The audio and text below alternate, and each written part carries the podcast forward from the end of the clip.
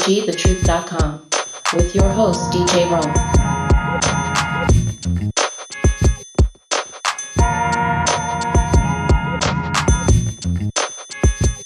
Okay, we are back. KCWG, the truth.com's program's called Psychotic Bump School. I'm DJ Rome, and I am very proud to welcome back our next guest. Ladies and gentlemen, as the conversations intensity increase with the discussions of reopening schools and reopening the economy and the country as a whole, uh, the vaccination chat is uh, it's running rampant, and people all across the country are now facing the prospect of whether or not to get this vaccine that is being offered uh, to its citizens. Uh, President Biden has made a projection that he hopes by, uh, well, certainly before year's end, to have at least 600 million dosages of the vaccine. So uh, I wanted to talk to someone who has uh, been one of the earliest pioneers of this dosage, if you will. Uh, the good brother has been here multiple times before. He's a cardiologist out of DC, and uh, I am so happy he's here to help us with this conversation. So, ladies and gentlemen, please welcome back to Psychotic Bump School our good brother,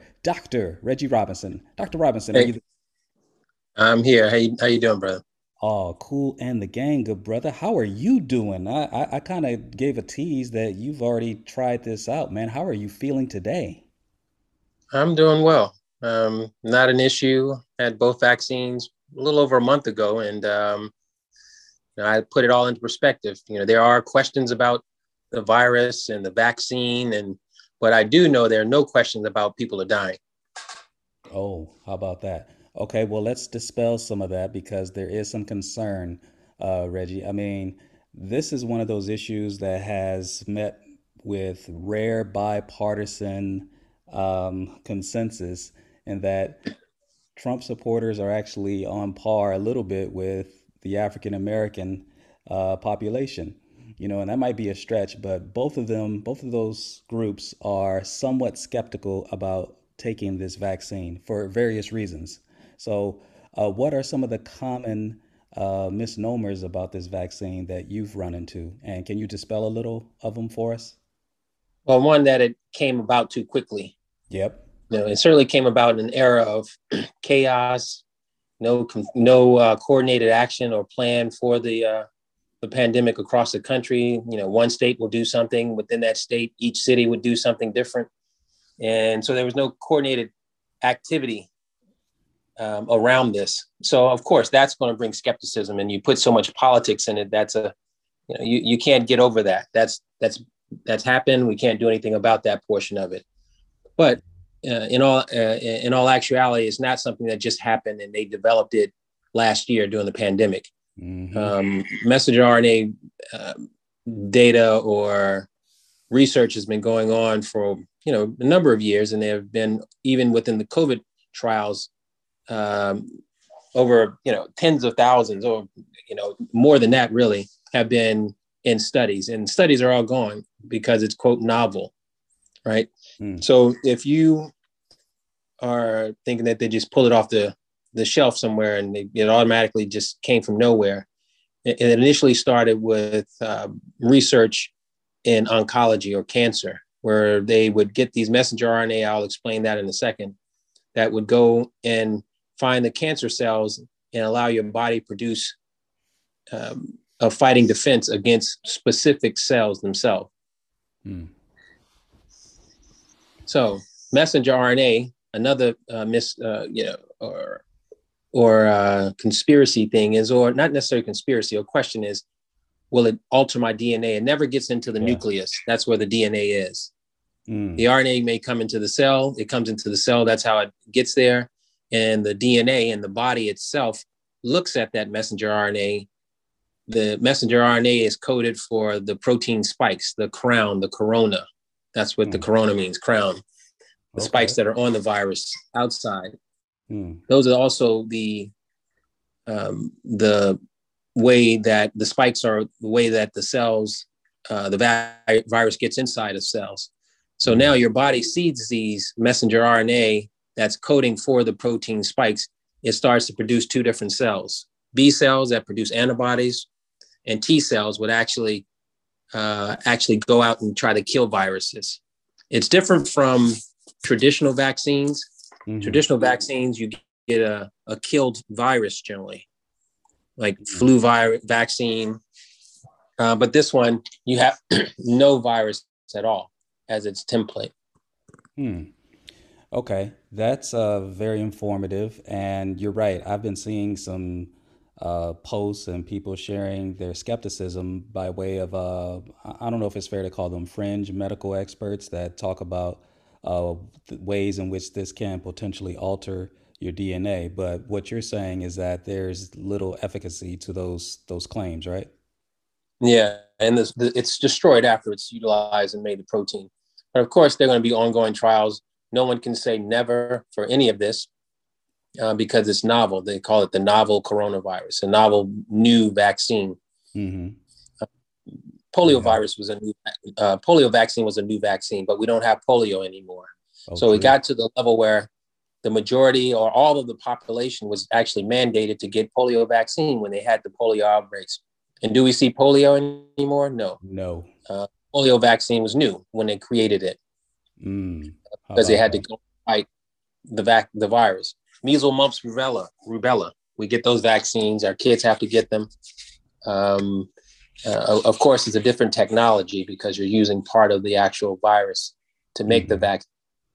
Um, this vaccine doesn't use eggs or proteins uh, or other type of um, products that neg- another type of vac- the, the other virus or vaccinations usually use, where Mhm. they may have proteins from egg products.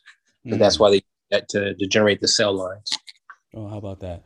How about these new strains that they're talking about now out of uh, perhaps South Africa and maybe uh, other countries? Uh, in what ways, if any, is this impacting upon the uh, the effectiveness of this current vaccine that's uh, going around in uh, this country? So the nature of a virus is, is that the more people get it, and the more they interact, and the more the body tries to alter it, viruses are extremely smart. They they mutate. That's why you get a new flu flu vaccine every year, right? You don't get the same flu vaccine and you're done. There's certain viruses that are more amenable to changing than others. So the mutation, the South African virus uh, or strain, is uh, a lot more contagious and probably a little more deadly because it's mutated due its genetic process. The uh, UK variant, the Brazilian variant, and I'm sure we'll see more and more deadly variants that are out there. But the Mhm. whole thought of getting as many people vaccinated as possible, you limit the number of hosts that the vaccine can routinely and just get in and start dividing and then mutating and going on to the next person Yeah. that's when you hear this people when people talk about quote herd immunity it's Right. trying to this quote herd immunity where multiple people are vaccinated and as a virus you still can get uh, coronavirus there's some other studies that are coming out now that say you maybe not be able to get sick or infiltrate your cells based on the t cells and b cells that the vaccine makes your body produce when you're exposed but you still can get it and you still can infect others if you had the vaccine. So that's another thing that people should know that Mm. if you have the vaccine, don't go willy nilly and start planning your next get together and party and taking your mask off and Yes. doing all of that. That's absolutely not what you should do. Oh, absolutely. Any thoughts in those studies that's coming out right now? Why South Africa? Uh, is there any uh, explanation as to what, why? Uh, is it because of increased travel from that region? And what is it about if it's related to just the the environment that the viruses are formed in? Uh, what what have you found out about why these viruses originate from where they do come from? It's probably related to travel. Um, Mm. I don't think nothing. Uh, there's something specific about a country like Brazil, you know, Mhm. the UK, South Africa. Um, the, the, once they interact with other strains, then it's uh, likely that they can also interact and, and mutate based on environmental influences on the virus itself. So, um, and, and there are probably other strains that they just name it after the place they isolated. Oh, I see. I see. Like you know, they would have wanted to call this the the Wuhan back uh, coronavirus, but they just took that off and called it coronavirus. Right, right. So the the two shots that you have personally taken, uh, can you talk to us a little bit more about those? Uh, Pfizer and Moderna, those are the companies, right? Uh, or are they the actual names of the vaccines? The, the name of the, uh, the companies and Pfizer's um, partnered with another biomedical um, company to design theirs. Um, one, there's a thought that it should have some efficacy on the strains, but you know they'll have to study that further to see how how that is, and that's you know of course hard to do um, unless you're out taking blood from everyone who's had a uh, an infection and got the uh, vaccine. Mm. But uh, the the difference between the Pfizer and the Moderna, um, they believe now that the Pfizer may not have to be stored at minus 80 to minus 60 degrees. Mm. Uh, whereas uh, the Moderna is somewhere around minus 25 to minus 15 degrees, which our refrigerators can do that. But you have to have specialized um, refrigeration and freezers to store down to minus 80 to minus 60 degrees. Mm. So that makes it less accessible to remote areas a lot of time if you don't have that uh, cooling system or those kind of freezers and transportation getting there to these remote areas of the of the country. Most major cities will have that capability, mm. um, but that's the biggest difference: uh, the storage, the um, number of days that you have to get the second one. With the Moderna, they recommend 28 days for the second shot, where the Pfizer about roughly 21 days for your second shot. Okay.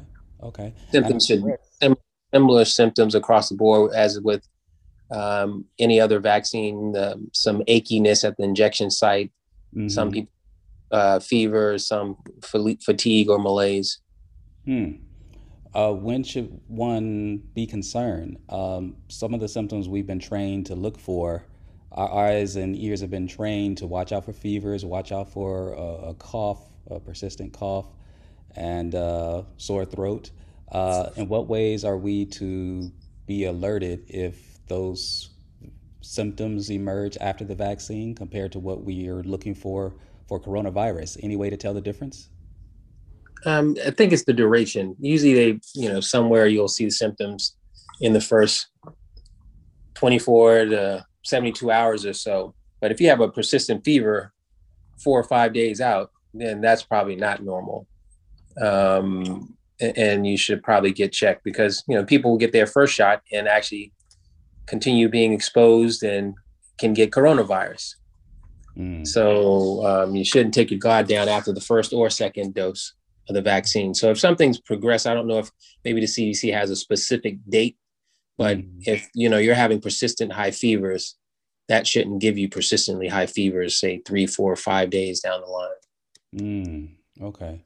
Is there anyone I mean, I guess there's all types of uh, pre-existing conditions out there, and knowing how virulent the uh, COVID has been, it's decimated our numbers. As of this conversation, Dr. Reggie, we we're upwards of half a million people in this country. And so, right. is there anyone that is not recommended to take it? I know there's a tier system in terms of who's the priority right now, 65 and up, and uh, frontline workers such as yourself, essential clientele. Um, is there anybody that the CDC is not recommending to take the uh, vaccine right now? If you had a severe, what they call anaphylactic reaction to other vaccines, then you have to, you know, do extreme caution. Then, if you do, they they don't say that you can't get it, but you would have to be monitored a lot longer while you know after you get it because when you get the vaccine, you have to they they want you to sit there for 15 to 20 minutes or so mm. and be first before you leave.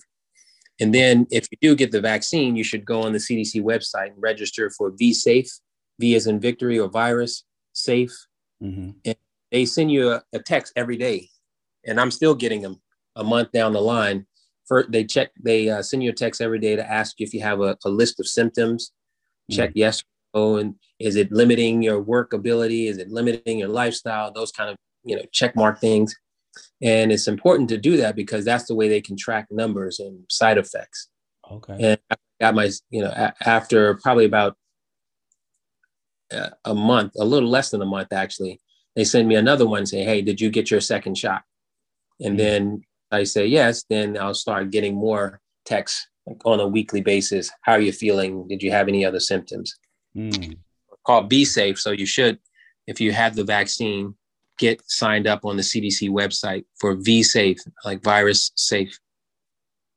How about that? That's like contact tracing, but vaccine tracing, huh? Right. That's kind of cool. All right, well, I, I got to ask you this. This is KCWG, the truth.com's program's called Psychotic Bump School. I'm DJ Rome. We're joined by the good brother, Dr. Reggie Robinson, cardiologist out of Washington, D.C. He's helping us break down uh, the progression of this vaccine that he himself has taken, and he's helping educate us, ladies and gentlemen, about the, uh, the vitality and the necessity of possibly considering this for ourselves. Uh, I have a vital question, but I want to go back real quick. Johnson and Johnson has been in the news lately, lately also as being a company, a large, uh, trusted commodity, I, I guess, that is also considering um, adopting uh, a form of a vaccine. I'm not sure if I have that right. Have you heard much about Johnson and Johnson getting involved in this? Yeah, they are. They are just like AstraZeneca, and there are several companies that are out there that are in development. And it generally is those kind of uh, companies uh, tend to have uh, easier release in other countries. Um, they, you know, like AstraZeneca is not here. J and J certainly is not ready yet, um, but it has to go through the same strict standards from the FDA and even uh, even the rapidity of getting these out to to market. They still have to go through the same same stringent um, independent review of the data, Mhm. independent review uh, of studies not done just by Johnson and Johnson, but by other uh, experts Mhm. on their own. So it's almost like you, you can't just stack the deck and, and I have the data and I'm producing something that I'm actually selling. Right. Sorry about the buzzing. That's me. I'm on call. Uh, Uh, and um, yes, sir. and so uh, I'm not. It, it's not uh, far down the line as of yet, Mhm. uh, but it's not. Uh, it, I, I believe that one may be a single dose, uh, but again, waiting. The, the jury's out for for that. Okay. Now I just thought of another question. I'm getting you. I'm getting to my main one in just a second, but uh, you're on the East Coast and out there where you are. I think you all. I mean, you guys are naturally colder than we are out here on the West Coast. But didn't you recently experience a, a, a very uh, high level of a cold front out there in DC? Just like there. Well, not just like, but Texas is what I'm leading up to. Has just experienced a very, very uh, wintry season, uh, if you will. I mean, those people are uh, experiencing some very rare uh, temperature modules right now, and um, it has slowed down the uh, the production of the vaccine. I think, at least delivery wise. Um, does does is there any way that extreme cold weather? I mean, we talked about the storage of the vaccine itself in terms of freezer spaces, but what about environmentally, uh, outdoors? Uh, any impact on uh, the delivery, the uh, the uh, the production of the vaccine in the wake of things that may be happening in Texas and in those areas where they're experiencing some unusual weather patterns? Any thoughts on that? Well, certainly it's you know transportation and getting the vaccines to where they need to go, and when you do get them there, places like Texas, they probably can't. You know, you have to think about storage, and you need generators or Mm, electricity to store those vaccines. So now you have a a, a site where they have a whole state. Uh, most of the state actually uh, was in the dark. Now they're mhm, dealing with issues, so all of that hampers and slows down the response to getting people vaccinated. Here uh, on the East Coast, it, it generally a little more um, on top of it with uh, how the electric system is and uh, the streets and keeping the streets plowed mhm. uh, so- and transport um, medications. But I had two patients. Well, actually, I had one patient to call today where they were waiting for the medication that was coming from out of state somewhere by FedEx, and they needed me to call something in locally because they were having travel issues uh, um, getting here. I'm not sure which state uh, it was actually coming from. Mhm. There are some uh, many patients get their medication mail Absolutely. Absolutely. All right. Well, we have a lot of conscientious objectors, uh, Dr. Reggie, uh, Yeah. amongst our own community. And um, overcoming the skepticism of people who have had an inherent distrust of the medical community, giving the treatment of African Americans in this country. Uh, in what ways uh, has your initiative helped in that regard, helped in that conversation to sort of ease tensions? And what about those amongst us that, uh, despite the, the scientific data that's empirically available uh, online by a simple Google, um, what are your thoughts on overcoming that skepticism? Do you is is there any way we can meet people where they are without uh, casting aspersions about their uh, willingness to contain this virus or not? What are your thoughts on that? I, I was on a call with some other uh, physicians. We, you know, gave a little update on the the virus and the vaccine to a, a group of well, highly educated brothers that you know, and uh, Mm. they had you know, a lot of questions and skepticism, Mm. and not just you know based on your socioeconomic status, where you might have some questions or issues about the vaccine and safety and experimentation.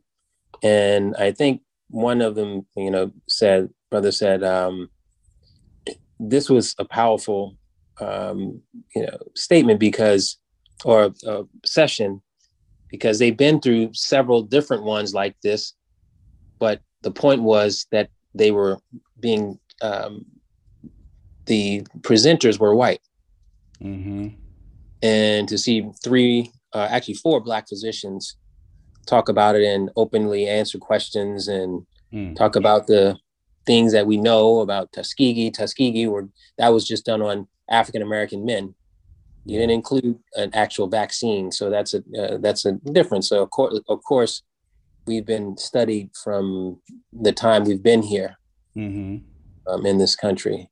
And one of the first people that invented the smallpox vaccine was an enslaved person who came to this country, and I believe it was Cotton Mathers, um, recognized from the, the enslaved person that he didn't get smallpox because, you know, he told him that back in his country, that they would just take portions of the, the pox from one person and put it to the next person and how they got inoculated Mm.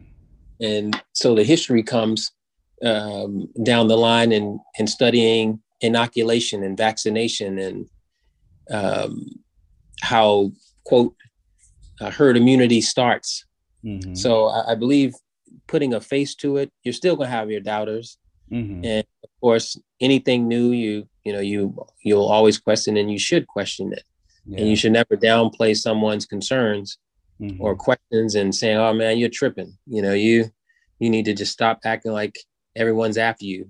If it's their concern, it's their concern. You just have to do your best in telling them that this is what we know, this is where we are.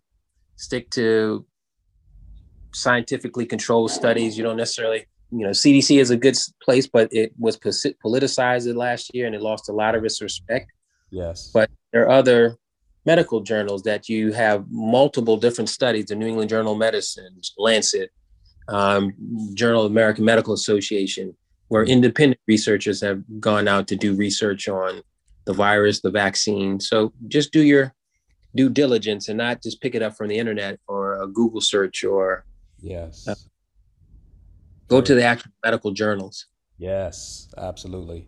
Well, one more thing before we let you go. Uh, the debate about reopening schools and the virility of coronavirus amongst young children in grades K through eight, uh, even down to preschool. Um, again, the politicization, haha, that word, of this uh, argument, uh, it, it- should have never emerged in the first place. And of course, it was uh, a, novel phenomenon in the last administration, and uh, we're praying that that is going to be much less so under President Biden and uh, Vice President Harris. Uh, your thoughts before we let you go on what the well, since you named those other journals, what are some of those publications that you just talked about? What are some of those publications saying about reopening schools right now, and particularly as it affects the African American and minority communities that are devastated by coronavirus? what I would say also have the people listening go to Black Coalition against the Black Coalition against COVID. Mm. Black scientists, physicians, doctors um, uh, public health experts that have joined, um, and there's they they have a lot of the information on their website, the Black Coalition Against COVID. So you can go there. Nice. You said politicization. I think the lack of politicization because there is coordinated um, no coordinated uh, strategy for this. So that's why it's all over the place. Yes. You know, have a political stripe where you're going to follow some particular uh, anti-vaxxers or Mm-hmm. conspiracy theory. Your governor or your Yeah. mayor is going to do what they think, quote, their constituents want. So there needs to be standardization and federalization of a plan. You know, certainly it gets down to communities. You know, Harlem is different from the Midwest. Mm. You have people stacked on top of each other in high-rise buildings, and you know, lack of uh, you know amenities within the school system. So you're still going to have to have a local influence on determining when people get back to school. Mm. Um, I'm- saying all that because there is no clear answer. You know, Yeah. one thing here in DC, Northwest DC may not work for you know folks in Southeast DC. right? So, although kids may not get as sick, who do they come home to? They come home to parents, grandparents, um, who can become extremely ill, and we have to uh, look at what happens down the line when people quote have asymptomatic COVID or mild symptoms of COVID. There are studies that show MRIs when you do an MRI of someone's heart who's had COVID and maybe some inflammation of the heart, you can still see the inflammation in the heart a month later. So it's not that we have to, you know, lose focus and say, oh, it's mild. Oh, they're kids.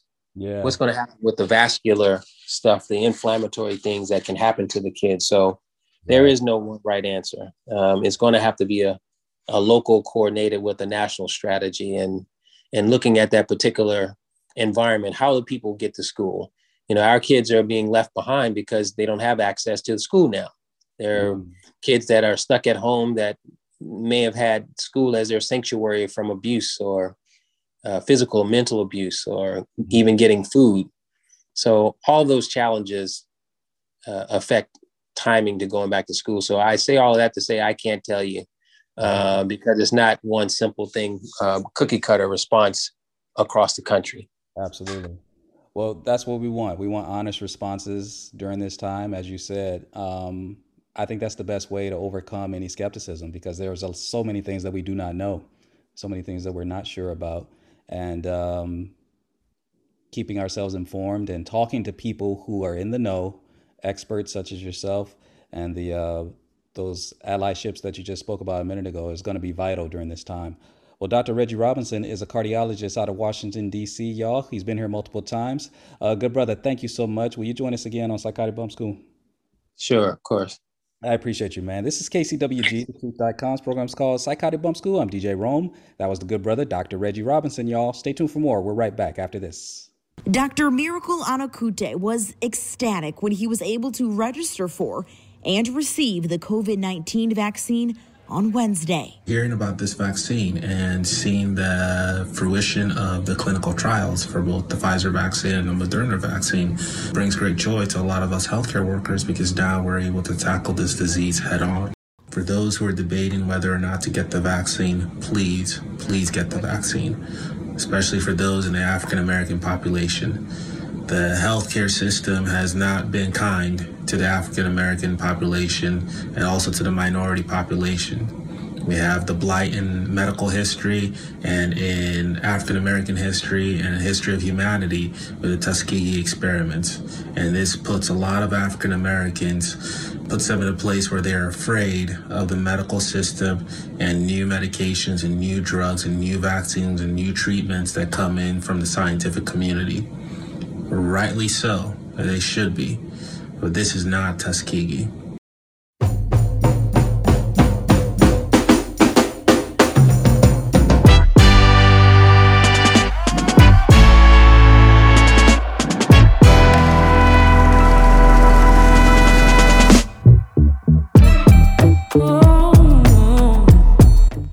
What's happening? This is Mark Maxwell, host of Rise, heard on KPFK. But right now, you're listening to one of my influences, the good brother DJ Rome on Psychotic Bump School. You know, the place where education and entertainment meet at the intersection of funk and soul. All the smoke in the air, feel the hate when they stare. All the pain that we bear,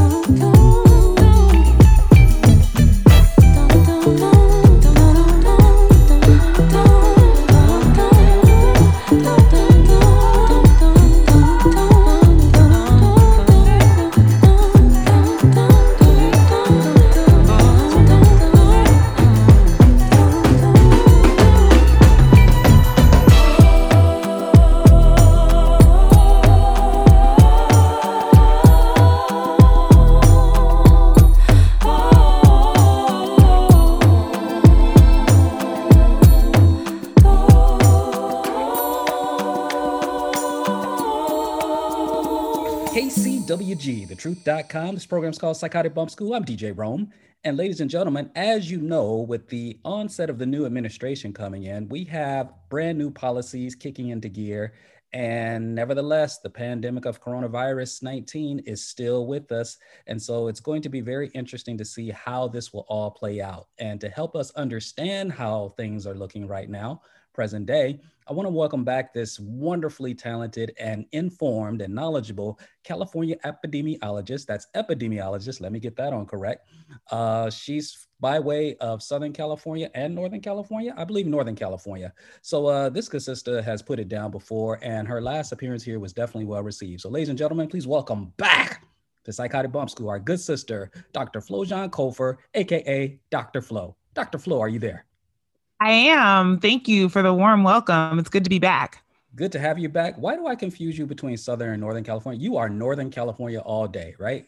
I am. I'm in Sacramento, um, but I do work for an organization that is statewide, so maybe that's why. that's probably why. Yeah, go ahead, bail me on out. I know I mangled that introduction, but thank you for your kind words. so, the world of epidemiology, Dr. Flo. Uh, the last time you were here, you sort of gave us a, a precursor uh, to what the science actually is. And so we have been well informed by your last visit here. So since that time, subsequent to that, at that time, the election results hadn't been certified and Biden and Harris had not been sworn in. So I'm wondering, since that time, what has been happening in the world of epidemiology, particularly with the rollout of the vaccine? Can you get us caught up a little bit? Sure. So a lot of what I'm going to get you caught up on is um, pre uh, uh, Biden Harris administration because they've only been in office for about a week at this point. Um, so most of what was happening predates them. Uh, so, but right after we spoke, there were in December um, there were two FDA meetings where the the vaccines were covered. Um, and in those meetings, the first was the Pfizer, and then after that was Moderna. And so, as a result of those meetings, they are now under emergency use authorization, which means that they can be given to the broader public beyond just their randomized controlled trials. And so, lots of people have begun getting vaccines. The rollout for that, however, has been slower than what was anticipated, in part because of production issues. Um, and then there was a tiered system to be able to try to make sure that anybody who got a vaccine in the first round, because the vaccine requires two doses, that they are prioritized to get the second round. Otherwise, you have a bunch of people with a less effective vaccine coursing because it's only been tested with you getting those two doses in exactly that right timing. So we don't know if it's less effective if you wait longer before you get the second dose.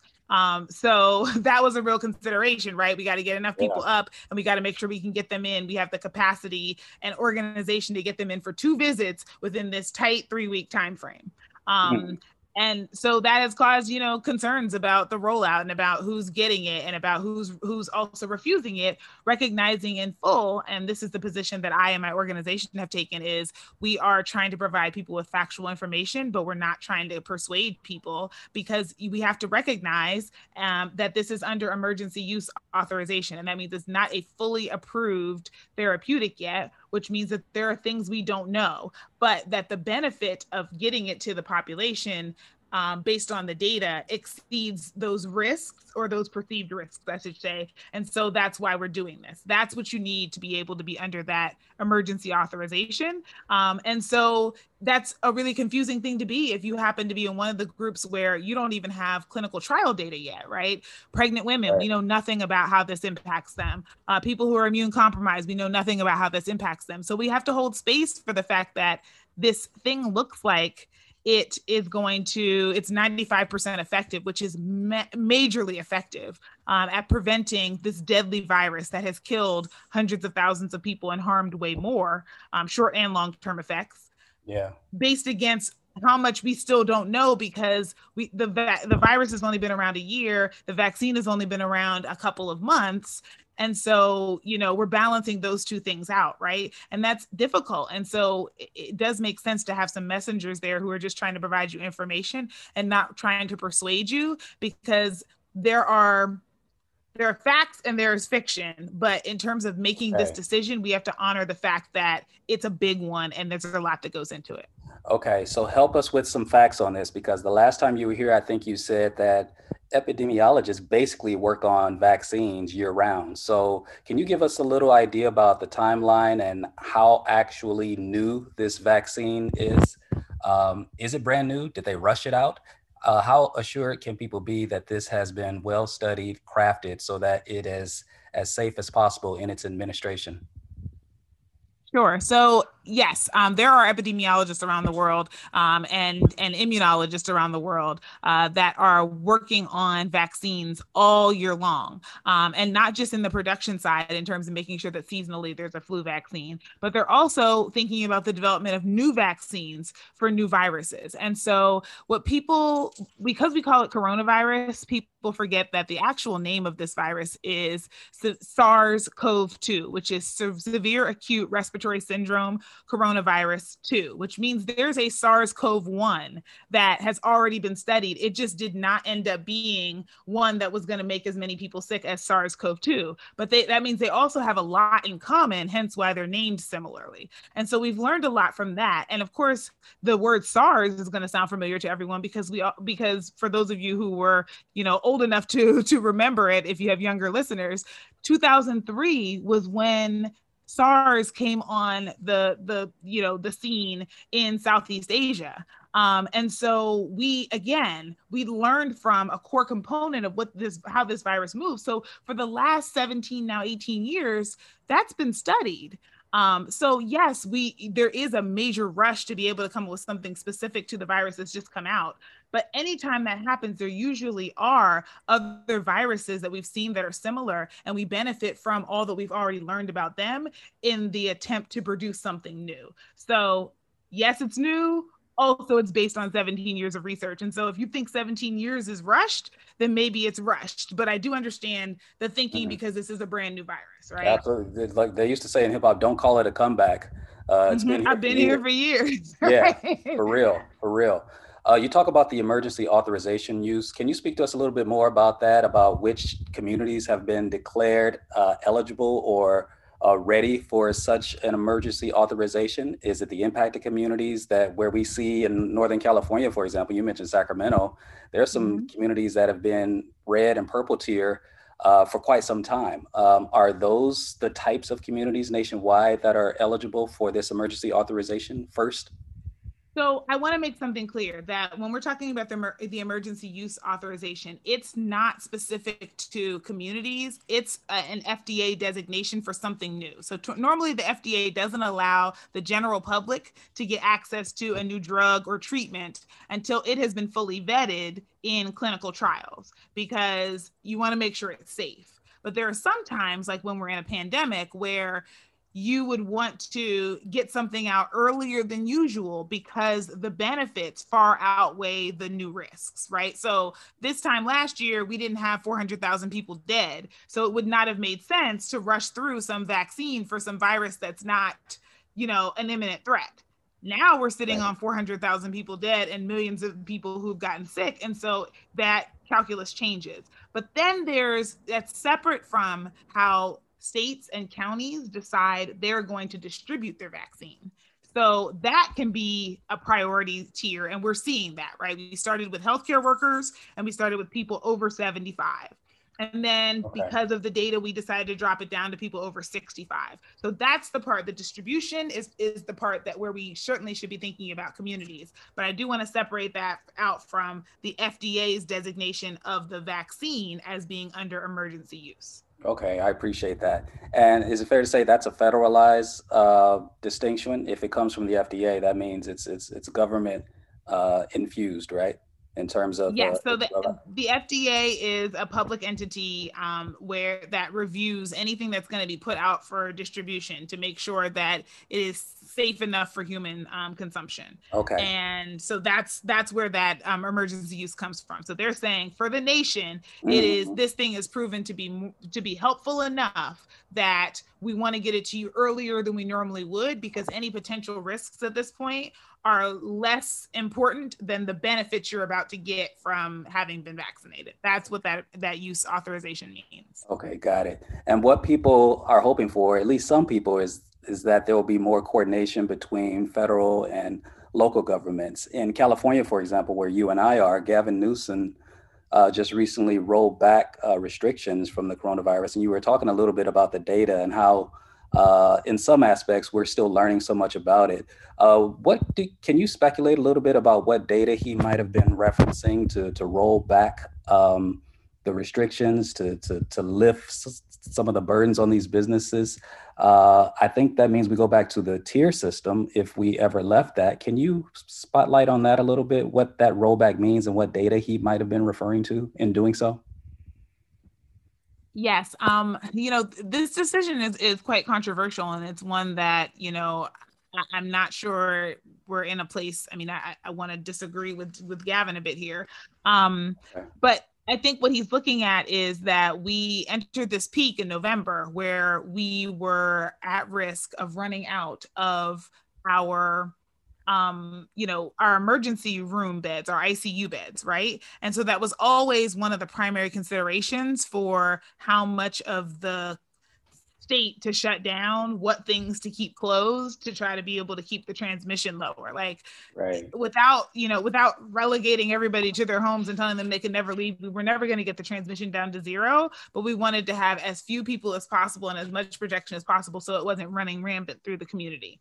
And so in November, what ended up happening was as the holidays were approaching and the weather was getting colder, people were spending more time more time indoors and this virus started spreading a lot faster. And so we thought we had a peak. Remember back in July when we thought we had a peak and then we yeah. saw our cases going down? Yes. Now that peak you can barely see on a on a, a graph because the peak looks like just baseline, right? Because of how big the peak in November and December is. It changed the margins of the graph so that now that little peak looks like barely nothing, right? Mm. Um, and so and so all of this is happening, right? And so now we're starting to see those cases fall off because the holidays are over and people are are i guess congregating less and so so we're starting to see it go down and so what i think the calculus is is we're starting to see it go down. We know when we have these more severe shutdowns they really harm you know the economy and put people at risk. So we're going to try to reopen. I think the challenge though is that there's a way to do that without having to reopen the economy that prioritizes business over people's lives and over the transmission of this virus. And ju- and because we, we actually have the data to show that if we keep these se- more severe restrictions for just a little bit longer we get out of this. Um, and if we don't we don't end up getting out of this. And there's a calculation on how many more people will die, how many more people will get sick and have long term effects because of it, all of that. So I mean, that's the thing I think we have to consider. And I prioritize people over the businesses because we could always just give people enough relief so they don't have to lose their shirt to be able to keep their life. I mean, I'm getting triggered listening to you right now. I saw a video maybe a week ago or so. I think it was uh, the singer Trey Songz or someone, or no, it was a Bow Wow having this big, massive concert uh, mm-hmm. somewhere across the country, maybe Texas or Georgia, I can't recall. But it, it's it seems so premature to me, Dr. Flo. I mean, obviously, yes. without being privy to the numbers as you are, this doesn't seem like it's a smart move. As you said, California was the model of for the for the entire country there for a while, way back in July when we had quote unquote flattened the curve and put those yep. early restrictions in. And we were the talk of the town. And now um, of course, him shooting himself in the foot, getting caught out there, you know, dining in public without yes. a mask. I mean, that severely hurt his credibility. But you're absolutely right. I mean, I'm very concerned, Dr. Flo. This feels, I mean, you know, I'm just speaking from emotion now because I can, you know, but data wise, this doesn't feel like it adds up. And I, am very concerned that this is a premature move. And so who's speaking I, to him? You said there's a calculus out there. So is Gavin Newsom privy to that calculus? Who, who's speaking to him about this? He he is, but I mean, I think these are this is the the difference in what you see in the data and what you decide to do with it, right? Is that interpretation. So he's being presented with the data and he's making oh, a, a decision that the weight on the economy as it's currently set up is a bigger risk than the number of people who will die. I mean, that's essentially what we're deciding. We're trading lives exactly. for the economy, right? Yes. Yes. Um, I don't make that same decision because I value them differently. Uh, and because mm. I think mm. that there are other ways of being able to. The, my only concern about the economy is how it impacts the people. So if that's my primary concern, I think there's a way to attend to the economy that doesn't threaten the people. But so if what, that's not your calculus, if you that? Yeah, that that's what a caring, empathic person would say, right? So how would that what would that look like, Dr. Flo? That would look like when we first shut down in March, giving everybody enough money so that we Mm. could so that they could pay their housing um and you know food and all of those things so that people weren't trying to decide do i not do i want to protect myself from this deadly virus or do i want to continue to not be experience not like to keep my home and to continue to eat right Mm. like that's not a decision somebody should have to make you shouldn't have to Right. decide am i going to to essentially live or you know li- live you know comfortably and have my needs met or not have my basic needs met that's never a decision anybody should have to make so if we had secured those things back when this started a we could have kept the transmission rate low for enough time for potentially a vaccine to be delivered at the end of the year we're talking about just slowing things down for a year and making everybody comfortable for that period of time so that we don't lose 400,000 people Mm. and make millions of people sick and potentially have lifelong impact. That's right. That's right. So that's the calculus, and it's saying how much money can we get? How many uh, can we stop the you know trade of of you know in in banking and in stock? Can we stop a little bit of that back and forth so that we can just for one moment secure people in time? I Mm-hmm. mean, we talked about wiping out rents, mortgages, like really, really trying to make it so the only people who are who are leaving their houses are the people who are, would be delivering groceries to everybody because we're all Mhm. housed and we're all, um, you know, we're all taken care of there, and we're not leaving our our homes to interact with other people to even go grocery shopping because we have made it possible for that to be a thing that we can get to everybody safely, Yeah. and just that being it, right? Think about how many more people could be alive right now oh my so God.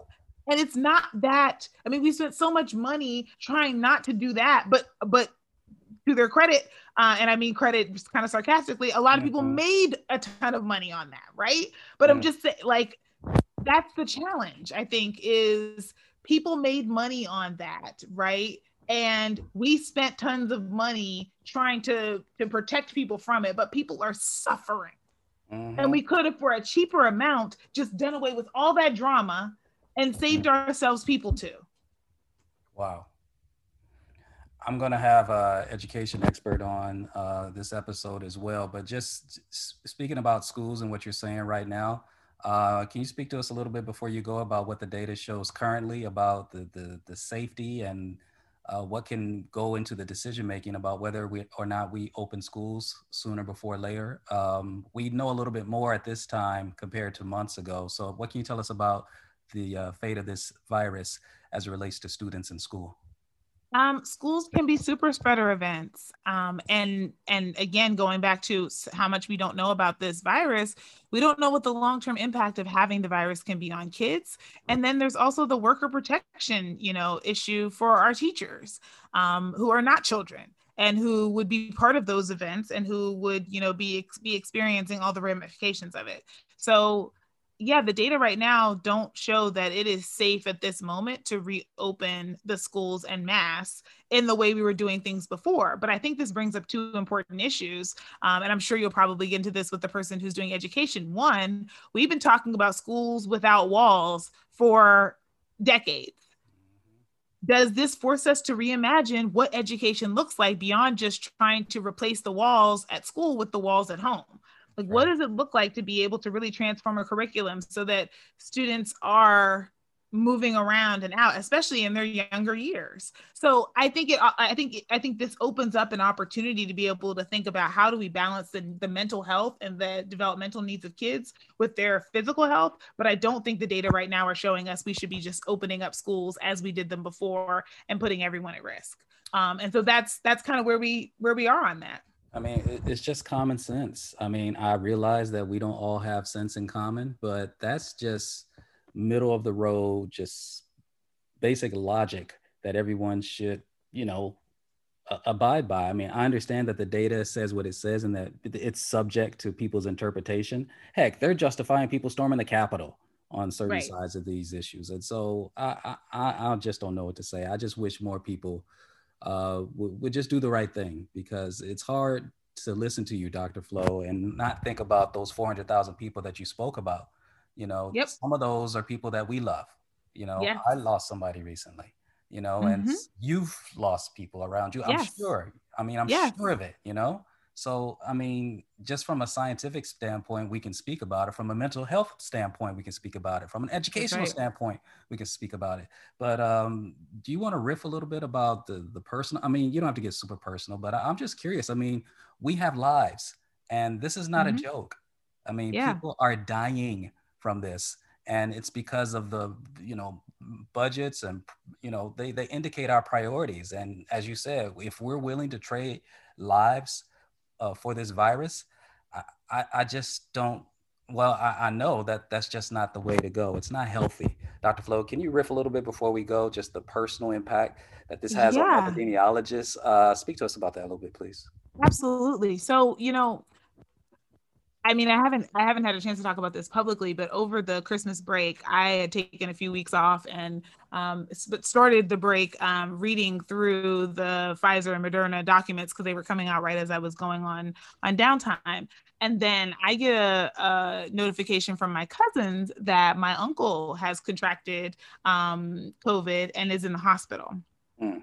And so I now go into, you know, manager and um, communicator for the family of what's going on. So with the Mhm. time zone difference, because my family's on the East Coast, this means I'm up at three o'clock in the morning having conversations with physicians when they're doing rounds um, on, on on certain days, you know, and I am, you know, trying to relay information back. And my uncle is very insistent that he's not making any major decisions until they run them through me That's right. which which you know then then right there's this added pressure like this is Right. these are you know i always try to depersonalize data and i always try to give the best of what i would give if it were um you know for my family but there's Mhm. also a reason why you know in medicine and in lots of other professions you're not supposed to represent or do your profession with family because your you your ability to be clear-minded about it at times is Yes. is different because you have you are you're so personally invested that you start throwing out things that you know don't make sense right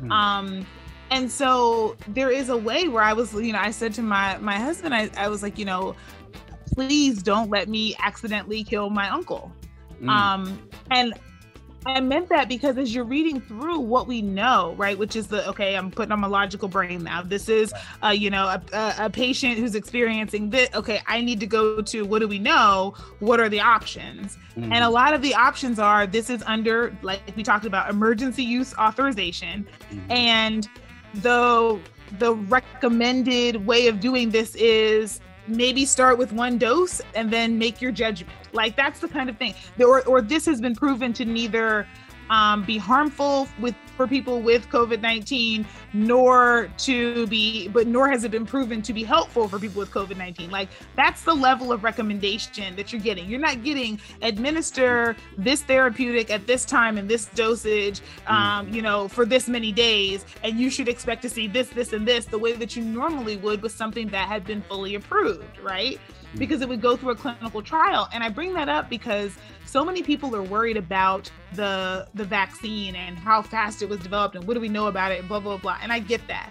Mhm. but please know that there has been no clinical trial for a lot of the therapeutics we're using once you already have covid. So there you're not getting the benefit of 40,000 people having been in a clinical trial for you to be able to test something out. You're getting this sort of worked on eight patients in boston last week Mm.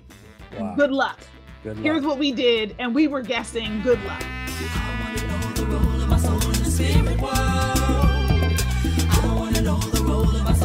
I